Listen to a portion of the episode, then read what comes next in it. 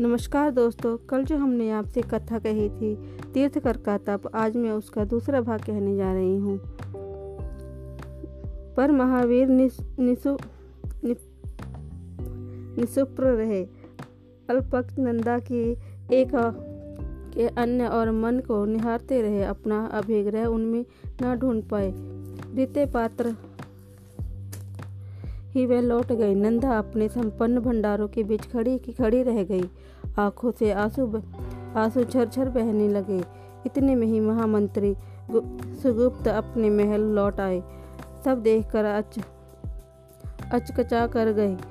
चिंतित स्वर में बोले, हे समुखे ये तेरे नैनों से नदियाँ क्यों क्यों है? मुख पर इतनी अवज्ञता क्यों छाई है? नंदा सबकाई सी कहने लगी, स्वामी, जानते हो, आज हमारे आँगन में तीर्थ कर भगवान आए थे। समझ समाचार पाते ही मैंने अपने सौभाग्य पर इठला उठी थी। मैंने हर प्रकार से भोजन और पेय पदार्थ उनके समक्ष प्रस्तुत किए, पर उन, उन्होंने सब दृष्टि पर देखा, देख लिया, कुछ नहीं। देख लिया, कुछ नहीं लिया। हे स्वामी, यह प्रतिदिन का क्रम बन गया है। वे गोचरी के लिए निकलते हैं, पर पर किसी न, किसी से कुछ नहीं लेते। नंदा के भाव सागर उमड़ पड़ा। स्वामी स्वामी, अब ये चार माह बीत गए हैं। सुन रहे हैं आप, चार माह से भगवान ने कुछ भी नहीं खाया है। धिक्कार है अपनी पांडिता को। आप जन जन के मन की, मन को जानने का दावा करते हो, पर जो जन जन के मन में समाया है, उसका गुड़ मौन आपको सुनता नहीं है। कुछ कीजिए स्वामी, कुछ कीजिए। महामंत्री गुप्त की बाहें में चिंता और चिंतन में गूंध गई। मैं मैं कल से ही राज्य कार्य स्तर पर प्रयास करने का आरंभ कर दूँगा। सुगुप्त और नंदा की यह चर्चा महारानी की प्रमुख सेविका विजय ने सुन ली थी। उसने ज्यों की त्यों सारी बात महारानी मृगा, मृगावती तक पहुँचा दी। मृगावती की आत्मा भी रुदन कर उठी। उसने उसी रात महाराज शतानिक को चेताया। रानी मुर्गावती महाराजा क्या आपको शंबरी की आत्मा पर आत्मा मर चुकी है? वे कल्या पद के प्राप्त तीर्थ भगवान महावीर हमारी कोशंबरी में ज्ञान वर्षा करने आए हैं और कोशंबरी उन्हें एक समय की गोचरी देने में भी असमर्थ है। राजा, हे महारानी, सुना तो मैंने भी यही है। चार माह से भगवान स्वामी ने कुछ भी ग्रहण नहीं किया है। रानी तो क्या यह कोशंबरी नरेश का दात्व्य नहीं बनता है कि कि कारण का पता लगाए बड़े बड़े उन्नत और प्रत्यक्ष गुप्तचरों को पूरी सेना है आपके पास। केवल कोशंबरी ही नहीं, धरती के चप्पे चप्पे को वे आपकी खबर देते हैं। भगवान की छोटी सी छोट, छोटी सी कुटिया के भीतर या बाहर। ऐसा क्या घटा जो उन्होंने गोचरी लेने से रोक रोक रहा है? आप इतना सा रहस्य भी नहीं जान पा रहे हैं महाराज। ये तो आपके लिए और आपके आत्म का प्रमाद है। जागिए, चार माह से अधिक काल बीत चुका है। अब महावीर स्वामी के संकल्पित उपवास का प्रभाव राजसी गलियारों तक पहुँच गया है। मुख्य चिंतन धारा का विषय बन गया है। अगले ही दिन राजा शातनिक ने अपने महामंत्री गुप्त से अपात मंत्र, मंत्रणा की। उन्होंने निर्णय लिया कि विचार विमर्श के लिए कोशंबरी से विलक्षण उपाध्याय तथ्यकंदी को बुलाया जाए। तथ्यकंदी महल महल पधारे तो राजा स्थानिक ने स्वविशेष अनुरोध किया। राजा, हे परम विद्वान, आप कौशंबरी के विद्या स्रोत हैं, धर्मशास्त्रों के अपूर्व ज्ञाता हैं। आप ही बताइए, तीर्थकर भगवान पिछले चार माह से गोचरी क्यों नहीं ले रहे हैं? यह क्या शास्त्रों में भिक्षाचरी के कुछ विशेष नियम हैं? तीर्थकर का आहार कैसे परोसते हैं? इस विषय में श्रुतियों को श्रुति क्या कह सकती है? उपाध्याय ने तथ्यकंदी राजन जो तीर्थ अंतर्यामी हैं, उनके, उसके सब मन की जानने वाले हैं। भला उनके मन की कई, कोई कैसे जान सकता है? उनके मन की तो कोई उनके जैसा ही जान सकता है, जो इस धरा पर अन्य कोई नहीं है। शास्त्रों और श्रुतियों की भी अपनी एक सीमा है। राजा अर्थात तथ्यकंदी। अर्थात राजन भगवान महावीर स्वामी ने मन ही मन कई, कोई धारण कर लिया है। किसी ऐसे परिस्थिति का निर्माण कर लिया है जिसके साकार होने पर ही वे आहार आरोगेंगे। राजा, हम तो केवल उस परिस्थिति की कल्पना ही कर सकते हैं। उपाध्याय तथ्य कंदी नहीं राजन, हम सभी सामूहिक रूप से प्रार्थना और प्रयास भी कर सकते हैं। हो सकता है हमारे प्रयास असफल हो रहे, पर प्रयासों के प्रति हमारी सच्ची निष्ठा देखकर प्रकृति अवश्य आंदोलित होगी। वही सारे संशोधन जुटाकर उस संकल्पित परिस्थिति को साकार करेगी। उपाध्याय तीर्थ तीर्थकंदी आशीर्वाद देकर चले गए। राजा स्थानिक ने पूरे नगर में ढिंडोरा पिटवा दिया कि, सुनो सुनो, सारे नगरवासी महावीर स्वामी के से आहार स्वीकारने का सामूहिक आग्रह करें। जब भी भगवान गोचरी के लिए नगर आए, जहाँ से भी वह पद यात्रा करे, वहीं वहीं अलग अलग परिस्थितियाँ निर्मित करके गोचरी देने का प्रयास करें।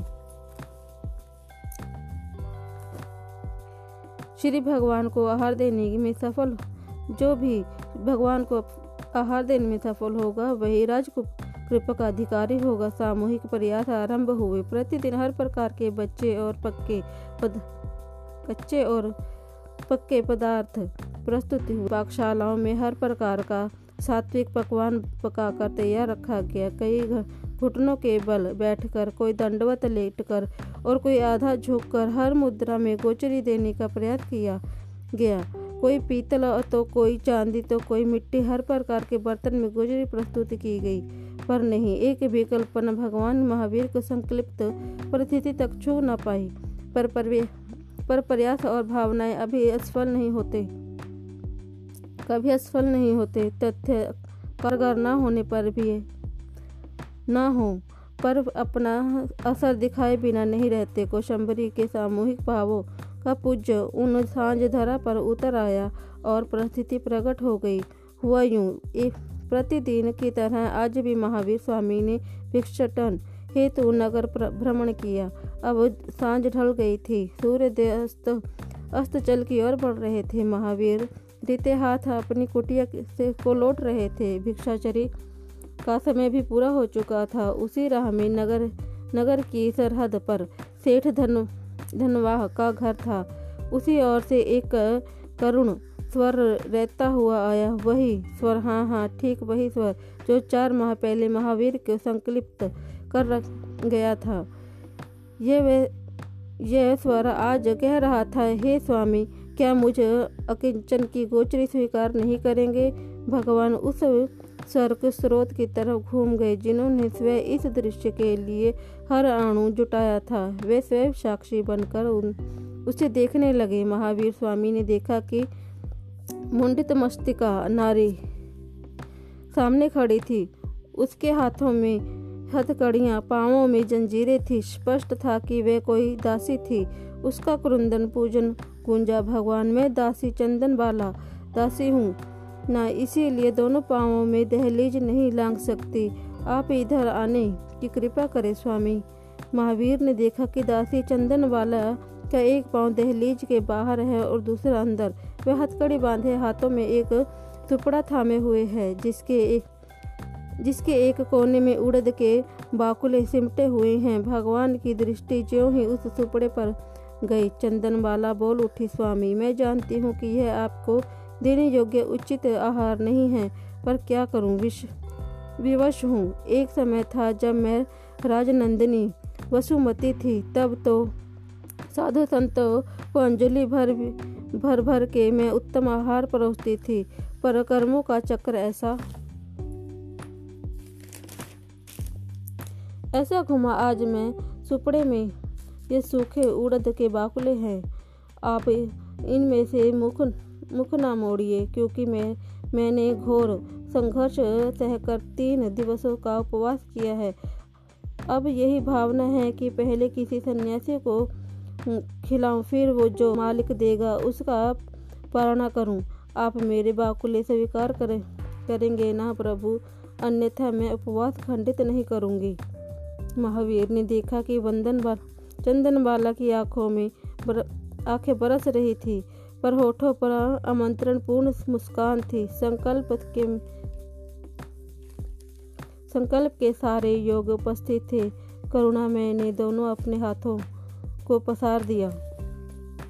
चंदन बाला ने उड़द के बाकलों को महावीर की महावीर को भिक्षा, जैन साहित्य में वर्णन है। जो जो ही यह घटना घटी, आकाश में पाँच दिव्य पुरुष उतरे और गंधो गंधोक वृष्टि, सुगंधित जल बरसने लगे।